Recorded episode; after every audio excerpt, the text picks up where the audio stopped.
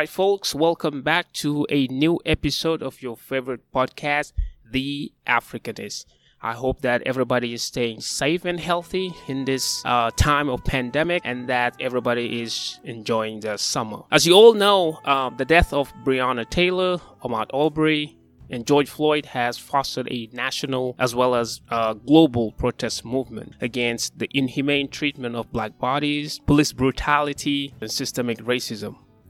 Furthermore, these tragedies have also sparked a global discussion on race and the legacy of slavery and colonialism. In this regard, black folks on both sides of the Atlantic are demanding, for instance, the removal of statues celebrating uh, figures who were involved in uh, the oppression of black people and also the renaming of streets that bear the names of these figures. In this sense, several questions come to mind. How can black folks overcome these issues, systemic racism?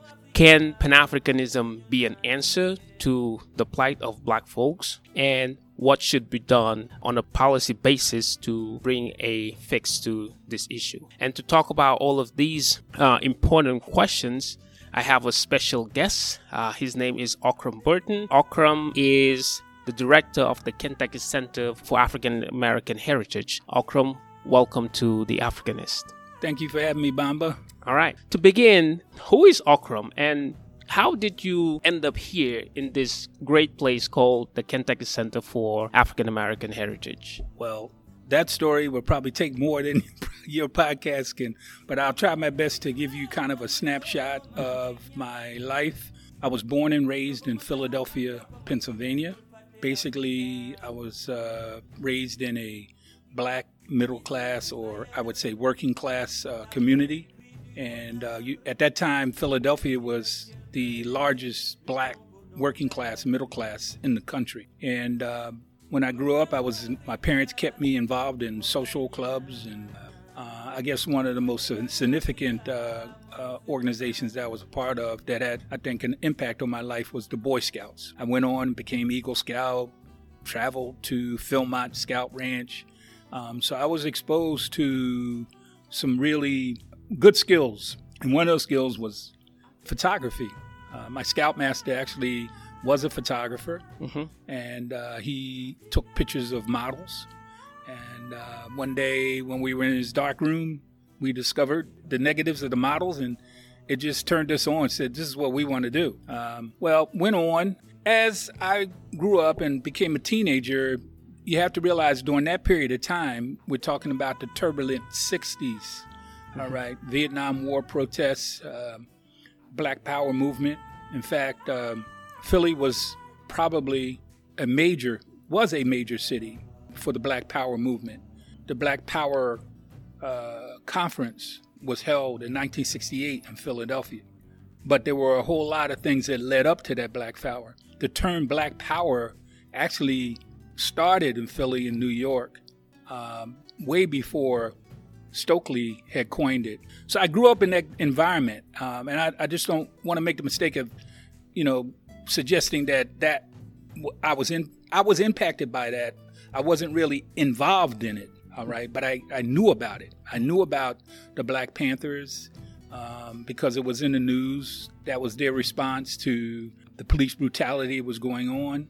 And that's one thing that people need to understand that what we're fighting for today is not new. This is something that's been going on for quite some time. Mm-hmm. And so uh, in 1970, I left Philadelphia and went to Boston to study at Northeastern University. And when uh, I actually was going to pursue a uh, degree in criminal justice. And then I got involved at the African American Institute on campus um, and really hung out with some very courageous and intelligent people who were already connected to the black freedom struggle. And that's when I really got my, you know, orientation. I was the uh, the photo editor for the uh, newspaper that came out of the Institute. I really enjoyed that because I had a dark room to myself. And that's when I really honed my skills uh, because uh, prior to that, I, I, didn't really process and develop my own work. Mm-hmm. So, anyway, um, that gives you a little background uh, of, uh, of what what went down. But I, I do want to say one thing in terms of my connection and my uh, love for the motherland. Um, there were uh, uh, became very very uh, active at the institute. One book that really set my trajectory in terms of developing my black consciousness was a book by J. A. Rogers. All right? mm-hmm. It actually they say J. A. Rogers, but it's actually Joel, Joel Augusta Rogers, mm-hmm. and uh, he wrote ten amazing facts about Negro with a complete proof. And this book is something that I read almost every night before I went to bed, reading these facts and figures. And you'll find that a, a number of other people that are well known in his historical circles, black historical circles. Um, I know that um, a number of uh, scholars reference this book all the time, especially a book that was really helpful in getting them started in pursuing uh, black history. Mm-hmm. Another book was uh, Africa's Gift to America that J.A. Rogers wrote. And uh, it began to really show that we were more than just slaves here in this country. You know, when we talk about pandemics, uh, you, you, know, smallpox.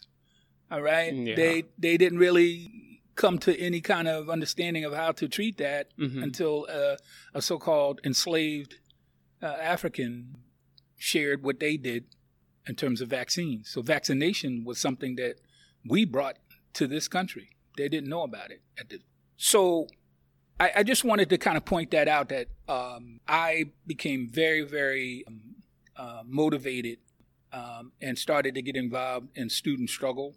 We took over the president's office about three times, demanding. This was at, at Northeastern University. Yes. Okay. In right. the in the seventies. In the seventies, yes, mm-hmm. yes, yeah. We took over. Uh, was it Asa Knowles was his, his, name? We took over his. Part. The last time we took over his office, uh, he literally just walked out and let us come in. So how, how many times did, did you? Three times. Three, three times. times. Yeah. It, because uh, we were fighting for more resources for uh, mm-hmm. African and Black studies on campus, and yeah. uh, they constantly pushed back, mm. and so we had to, you know, really, you know, demand uh, this. It's one of the reasons why I didn't graduate from Northeastern because they basically cut my scholarship. Um, they didn't tell me that I couldn't come, but they basically said mm-hmm. we're going to make it difficult for you to to, to come. So I didn't finish my degree at, at Northeastern. I went on and studied art and photography at the University of Massachusetts. And uh, uh, we then got involved in community development uh, or community protests. Um, and, uh, you know, we formulated an organization called the National Black Students Association, NBSA. And uh, our motto was agitate, educate, and organize. Agitate, educate, educate and, and organize. organize. You know, mm-hmm. a lot of people don't understand if you want to clean something up, if you put something in the washer and it does not have the agitator, the clothes don't get clean. No. So we felt agitation was a very important part of that. Mm-hmm. So what we see today in the streets is agitation. All right? But agitation alone is not important. You know, it, it, we not enough. We have to then go and educate. Then once we educate, we have to organize. Mm-hmm. And here, when you talk about educate, what do you mean specifically? Is it formal education as we know it in schools, universities, or is it just any platform yeah. that can inform right. people of the importance of the struggle mm-hmm. and the importance of knowing their history? What exactly do you mean by That's a good question. Uh, l- let me uh, be clear that, uh, you know, I would go to class when I was at Northeastern. Uh, I sat in a Sociology 101 at the time. The book was Tally's Corner. Tally's Corner was about some, I forget exactly, I, I think it was Chicago or some place where sociologists did studies about black people. All right? mm-hmm. And it was just very boring, you know? Um, and I, I, took issue with some of the analysis and whatever. So when I started getting involved in the street, that's when my real education began, and I was able to then apply mm. social theory uh, to what our struggle was, because uh, the point of view in which they were teaching in the university was not our point of view. Mm. It was counter, you know, it was a counter narrative. Mm-hmm. Um, so we were in the street creating a new narrative And we are constantly doing that. We're doing that today. Uh, the people that are in the street today are creating a new narrative. So, yeah, education is very key, but we need to understand, you know, what we mean when we say education. Definitely. Um, and then also, I think it's important to um, understand that many of the people that are in the street today, because I, I live li- literally one mile from where the protests have been taking place here in Louisville. Downtown Louisville. Yeah. And uh, uh, I ride my bike uh, with my wife, and we drive by every day just to see what's going on and to, to stay connected. Mm-hmm. Um, and and many of the people that come out, they, they there's there's a lot of rage, Definitely. right? Enough rage for them to agitate. But what I find is that a lot of them are don't have the knowledge of the fact that this has happened before, and that we have as as political activists, as as social activists, we have to do a better job of connecting the intergenerational uh, uh, uh, connection there, Mhm. so that um, they're going to make mistakes. I made mistakes when I was, you know, a student organizer, um, but we had older folks around us that we could learn from, you know, because that's how you learn is by making mistakes. Um, you, you can't learn without making mistakes. That that for me is the education. We had a uh, an NBSA and then also in other political organizations that I was affiliated with. Uh, we had a, a saying which was uh, uh, "each one teach one." It, it took the ego out of education. In other words, I can teach you and you can teach me, no matter Mhm. whether or not you are younger than me or not. I can still learn from you. All right. So we try to teach the notion of humility uh, and to be humble. And just because, you know, maybe people in our community may not be well educated is not a reason for them for us to look down on them that Mhm. we have to live amongst the people and grow with them and that was one of the issues in the 60s is that we were moving faster than the mass of our people were ready to move it really opened us up for a lot of, uh, of problems. Uh, for instance, the Black Panthers, they had a breakfast program, very successful.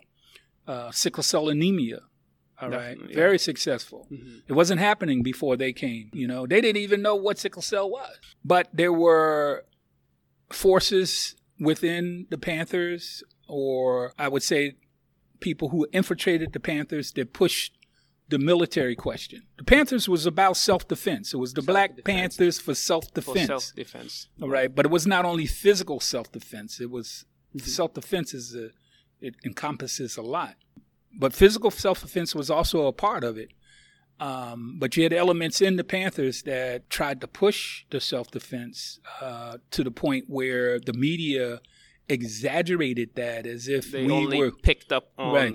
The self-defense part, Part, and right. it into attack actually Exactly. because to be able to say self-defense there is an underlying assumption if i get attacked i have the right to defend myself yes. uh, the media was oblivious of that Well, I think they were they weren't so much oblivious. They they they knew what they were doing. I mean, it was So a, it- it, was a coordinated effort because you got to remember the COINTELPRO, definitely which FBI uh, Mhm. uh, conducted, um, was about uh, really circumventing and, And dismantling and dismantling the these Black organizations. Mhm. So they had agent provocateurs, just as you see today. You have agent provocateurs, Mm-hmm. you know, you know, roaming around with the protesters, and Mm-hmm. when they have a chance, they try to derail the the protests. Mm-hmm. Um, and this is what happened uh, with the Black Panthers and a number of other organizations that were in existence. They they advanced the military question, all right, and did not look at you know the fact that we were winning people over through education. We were feeding them. They had a breakfast program. definitely All right. Um, and they, with the breakfast program came a political education. We, we lost that. And so today, you know, what we need to do is to really return back to that period because for me, it provides a roadmap of where we have to go. There's going to be pushback from what we see happening today, and we have to be prepared. If you look at our history, the Africans here in this country, and, and let me qualify something. Queen Mother Moore um, and I, will tell you a little bit uh, about her. Queen Mother Moore uh, used to say, "If a cat has kittens mm-hmm. in the oven, it does not make them biscuits." if a cat has, has a, kittens has kittens in an oven, mm-hmm. it does not make them biscuits. In other words, even though we were born here in the United States, it does not make us white. Right? We are still African, whether we know or agree or not. Uh, if you look at the culture, if you look at our music, if you look at our art, if you look at our cuisine, you know, it resembles what we brought with us from the motherland. There will be a lot of people who will argue against that. Right. Because, yes, Africa uh, was the starting point. But then some people argue that black folks in the United States are not Africans. Right some call themselves black people right. or African American. And we know that there is an evolution of the, the term or the identity of those people who were enslaved from the continent. At first, they were Africans, then they were Negroes, then they were, you know, they were other derogatory terms that were used, like the N words, then black folks, African Americans. So we see a an evolution of the term. So whereas some people will agree with you that we are still like black folks here are still Africans. Others will simply say, "No, we're Americans," or "No, we're African Americans." So, what would you say to those people? Well, you know, it's interesting. Uh, you, you, raise a really good point, uh, and uh, I, I have a lot to say about this, and I won't go into a whole lot of detail, but I will say this: that um, whether you were African born here on this continent born in China, mm-hmm. born in Brazil. At the end of the day, my question is are you venerating your ancestors? Because we have Africans on the continent that are not venerating their ancestors, they're venerating other people's ancestors. You know, if you just look at the choice of worship.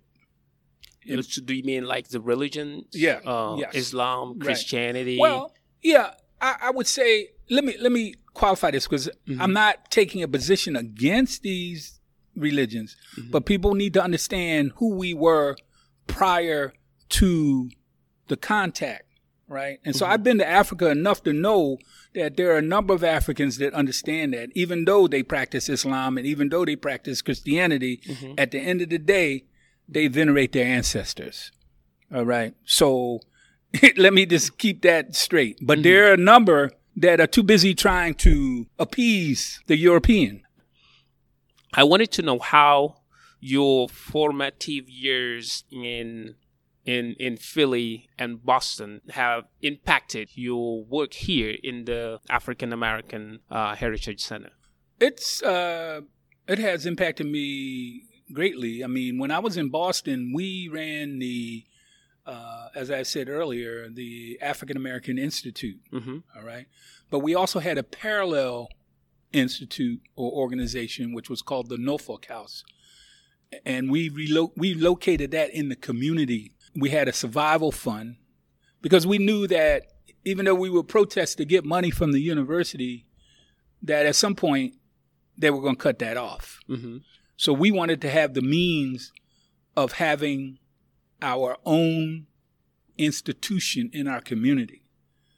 So that has been in me from the very beginning. I, I saw what or how important it was to have a community based institution. So when I moved here to Louisville, um, I came here uh, to um, be an administrator in the local school department. And uh, I befriended a number of people, and, and they happened to like my you know, uh, position on things. And they says, man, I want to take you to lunch one day. I want you to meet someone. And they took me to meet Celeste Lanier, who was the founding mother of this institution. All right.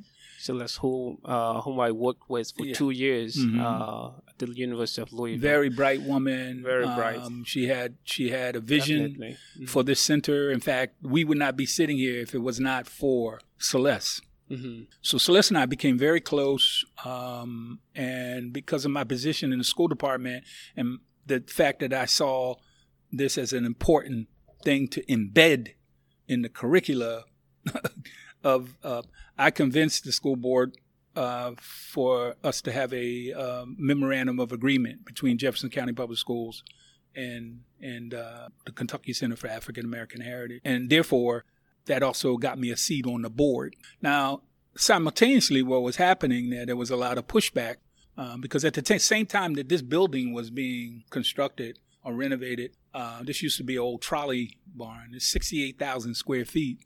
Mm-hmm. Um, the Muhammad Ali Center was coming up online. And so there were a number of people that were saying, why do we need two black institutions? Right now, nobody asked that question about white institutions. No, that's that's really right. bizarre. Right, right. and and they're two different mm-hmm. institutions, right? And so shortly after that, they came after Celeste. I mean, I won't go into the details. They came after her. They had said that there was a mismanagement of funds, which was not true. They proved that it wasn't true. Uh, but the damage had already been done. Mm-hmm. Uh, Celeste was raising millions of dollars. All right. And when that allegation came out in the press, you know, black people, you know, once something like that comes, everything dried up.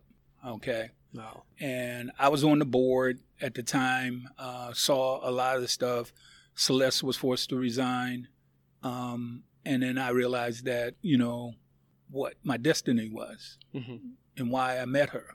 And so I took it upon myself to make sure that I keep this thing alive because ultimately what they wanted was to close this down. Hmm. And this could have been something told. This could be administrative offices for the city of Louisville, things like that.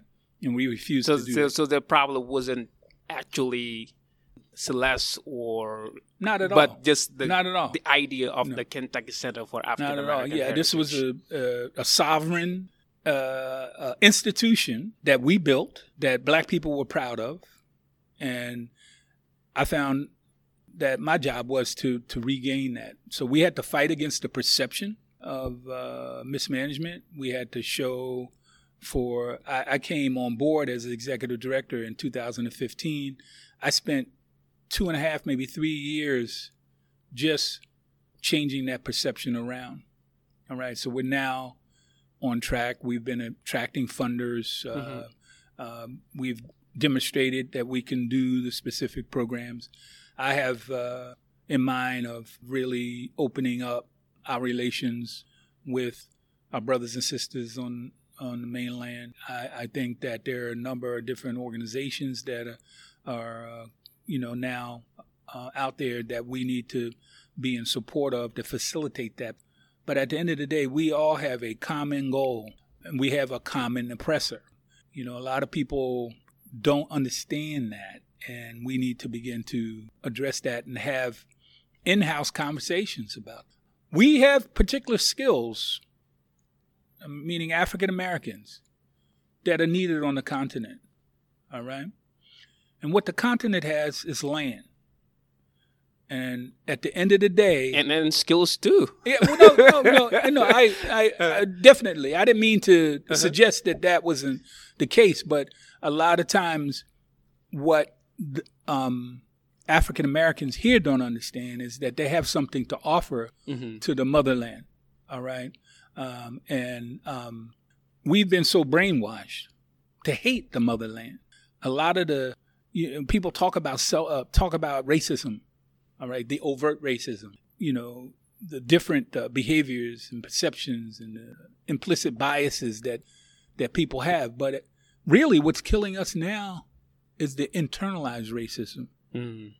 And the internalized racism is that we have not accepted who we are.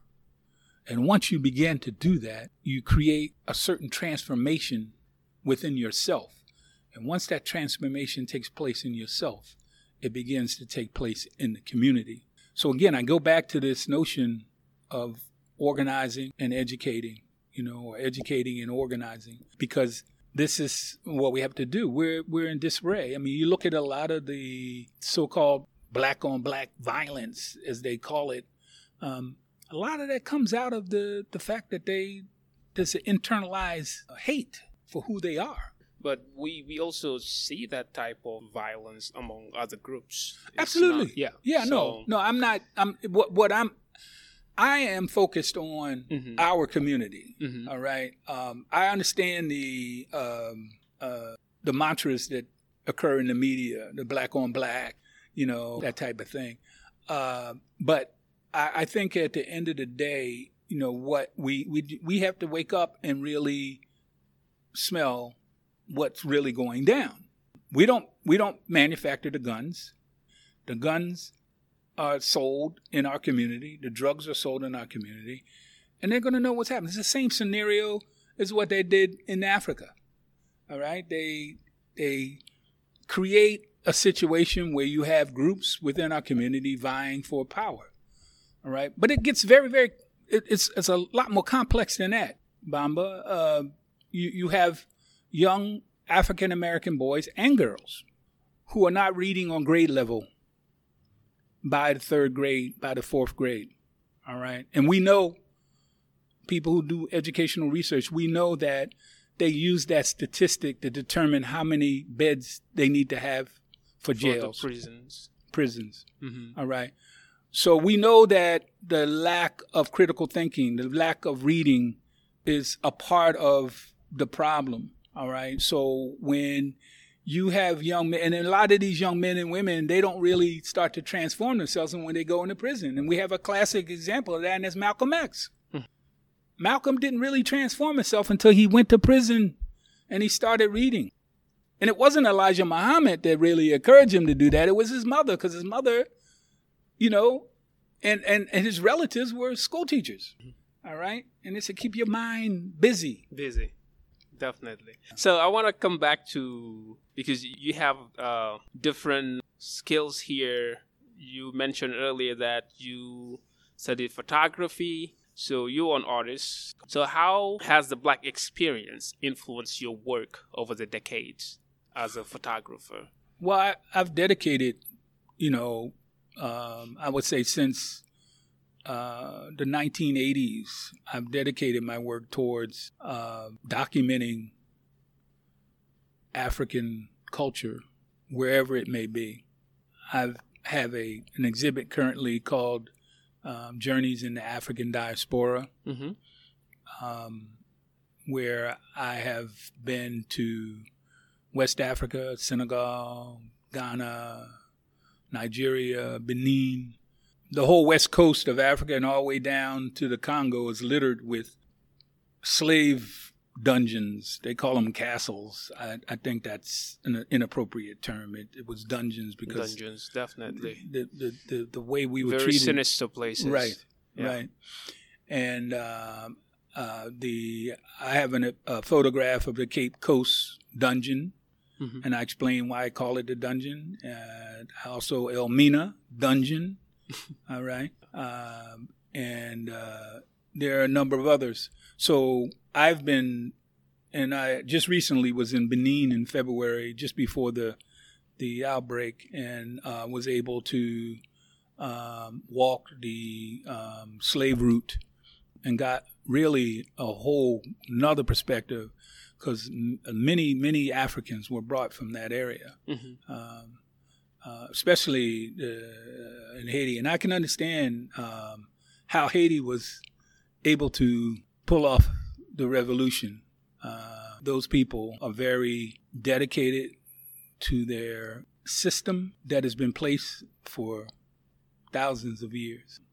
And so I, I just think that uh, one of the things that I'm interested in doing, and I don't know if it will be done in my lifetime, but at least I want to contribute to us healing our broken world. Mm-hmm. All right. But the only way we can do that is first people understanding that our world is broken. Definitely. Yeah, and and uh, small pieces. Yeah, and, but but those pieces can be. We can mend. We, there's some things that we can bring back together. It may, may it's like a broken calabash, you know. Mm-hmm. Uh, you, you know, you can put the pieces back together. It may not be, you know, but at least you can kind of look. I mean, and the first thing is we need to look at what we were before enslavement. Mm-hmm. Um, I think that Walter Rodney does a very good job in his book, How Europe Underdeveloped Africa. I think he lays out a very clear understanding of where we were prior to enslavement. And I recommend that anybody reads that book because Definitely. that gives a- you a foundation. It's a classic Yes. in Black studies. Um, when I was a student at uh, Northeastern, we had him here several times. Hmm. You know, I met him many times. Um, I forgot to mention that I um, also the NBSA. I think one of the major accomplishments of the NBSA is that we organized the Black Solidarity Conference in 1973 Mhm. uh, at. Um, actually, we had two two conferences at Tufts University. And what was those conferences about? we brought all of the old uh, you got to remember at 73 it's like either many of the activists of the 60s were killed hmm run out of the country or they went underground Yeah. all right and there were a few that were around that we were able to bring and have conversations we brought historians like john henrik clarke queen mother moore queen mother moore was an old garveyite hmm all right. She was also part of the CP, but she left the CP because of the uh, constant uh, focus on class and refuting the whole notion of race. Yeah. Uh, uh, Robert Williams, all right, he had just returned from exile uh, in Cuba and then to China Mhm. uh, and then to Tanzania, all right. Um, uh, we had. Uh, Oh man, we could go down the list. Uh, we had Imari Obadele, who was the founder of the Republic of New Afrika. We had Muhammad Ahmed, who was the founder of uh, the Revolutionary Action, Action Movement, which was uh, RAM. And we had Yuri Kochiyama. Yuri Kochiyama, not that many people know Yuri Kochiyama. She's Japanese, all right? And she became politicized because of the uh, internment camps Mm. after the Japanese had bombed the United States.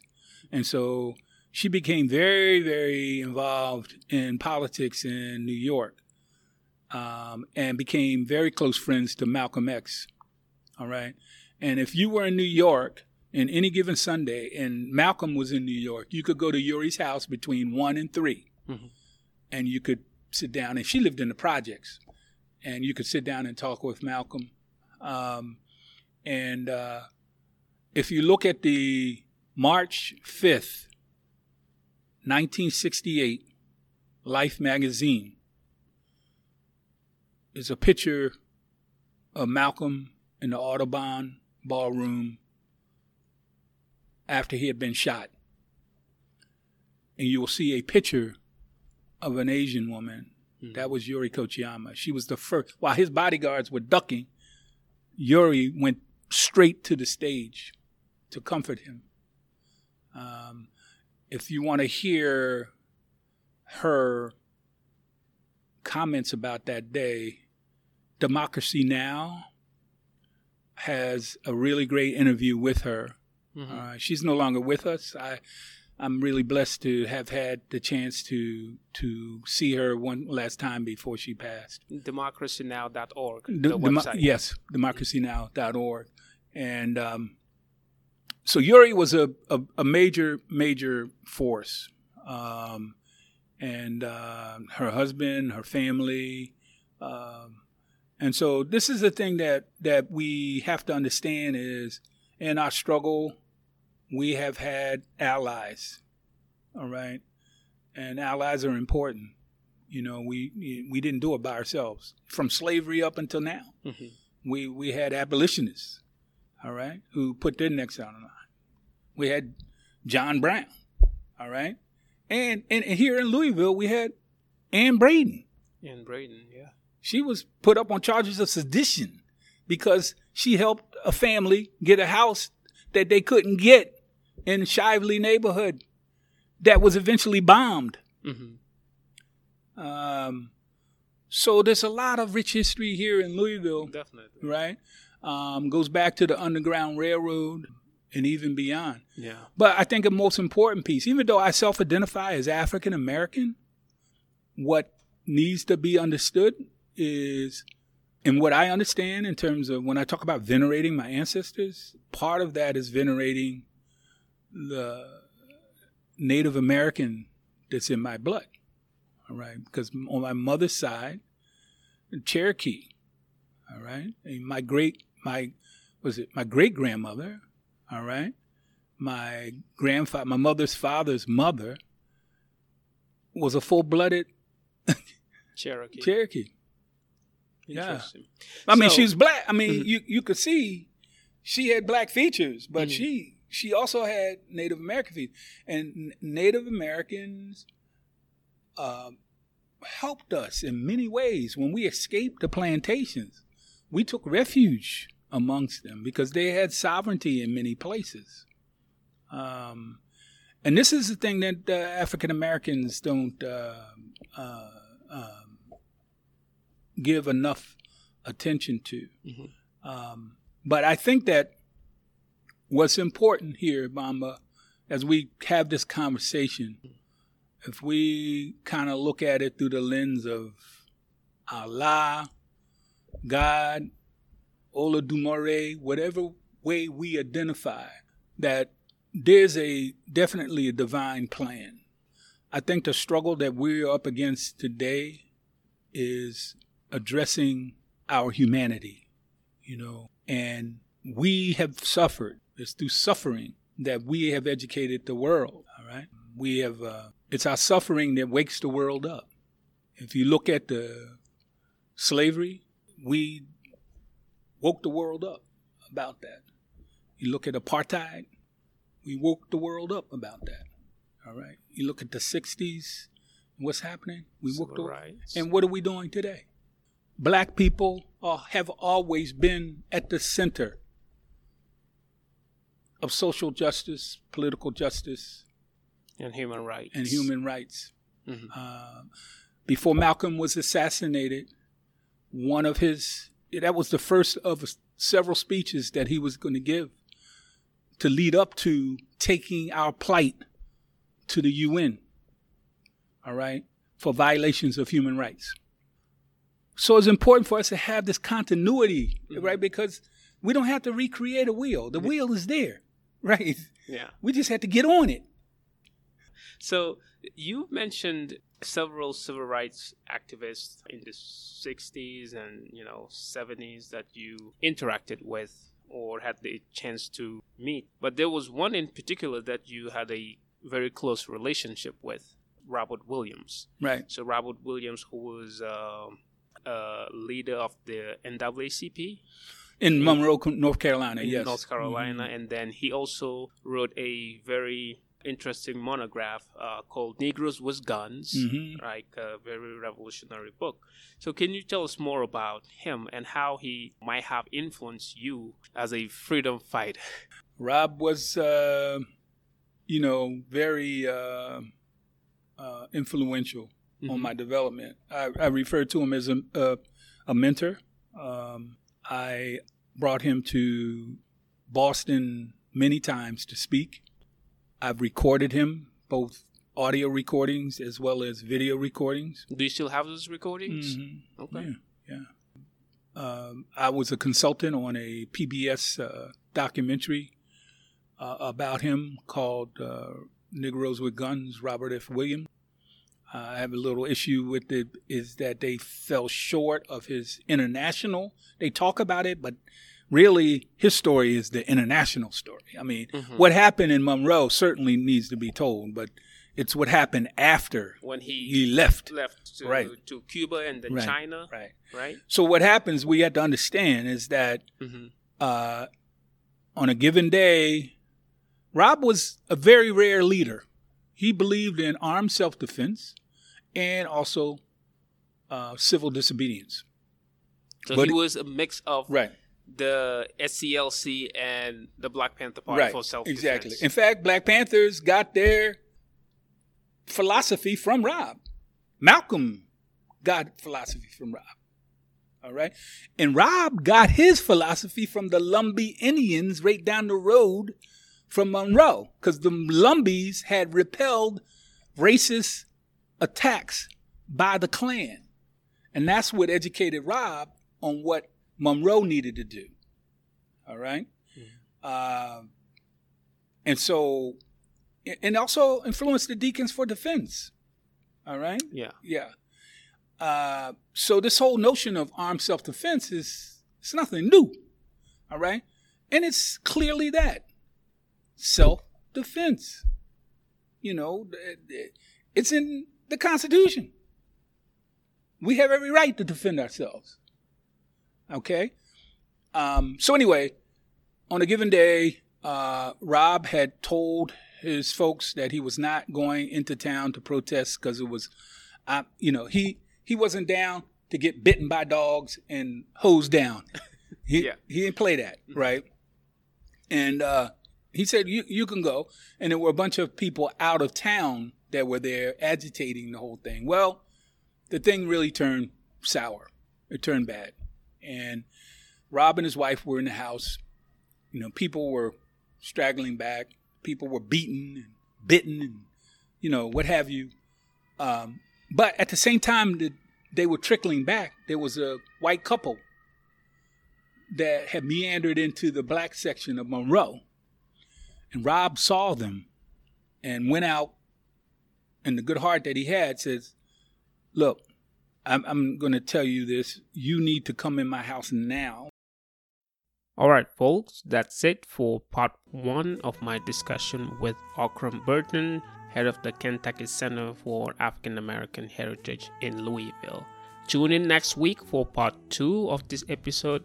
And if you have questions, comments, criticisms, or suggestions, please do not hesitate to contact us at theafricanist2020 at gmail.com. Theafricanist2020 at gmail.com. In the meantime, stay safe and healthy, and tune in next week for more of your favorite podcast, The Africanist. Thank you very much.